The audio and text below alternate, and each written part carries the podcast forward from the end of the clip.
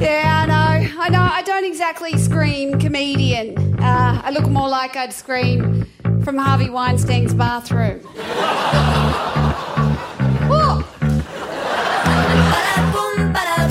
I'm obsessed. I'm obsessed. I'm thinking yes. And oh, I'll never let you go cause you're the best. I'm obsessed. Forget the rest.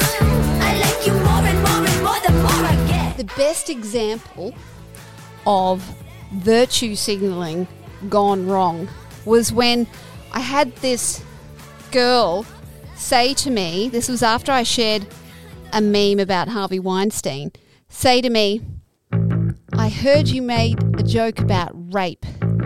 I know 200 guys that would cut you into pieces over a joke like that. Yeah, that's what I thought. Where's the logic in that?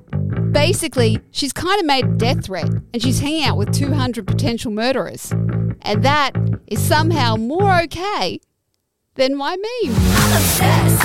I'm thinking yes. And oh, I'll never Who should listen to the podcast? People who, you know what? Therapy in a way for people who are going ballistic online, going, what? What? You mean you can't make jokes about that anymore? Oh, for fuck's sake. Just come here. It's a safe space. You know what really gives me the shits? Is because I call myself a feminist, and I believe a feminist by nature means that you want equal rights. You want things to be fair. But now it's going the other way, where women are kind of, they're like angry feminists, like revenge feminists. Come on, girls. Don't overcorrect. Just keep it fair. Otherwise, you're going to get their hackles up.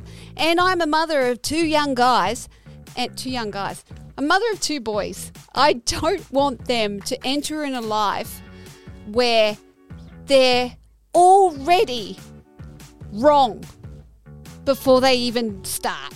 A dark sense of humor. Where did that come from? It, it's um, genetic. Uh, definitely got it from my dad and my cousins. My dad, he's funnier than me. He's more likable. That's the thing, especially after his stroke. Um, fuck. Comedy is like the last comedy. uh, what am I doing?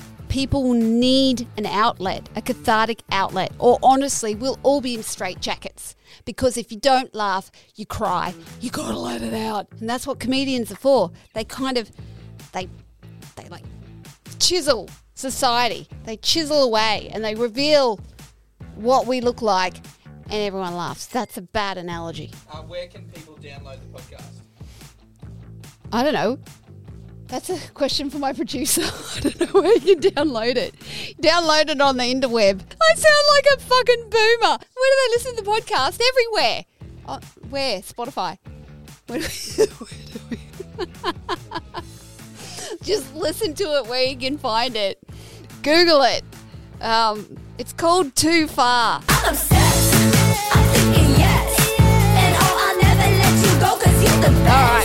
Listen on Apple Podcast, Spotify, and YouTube.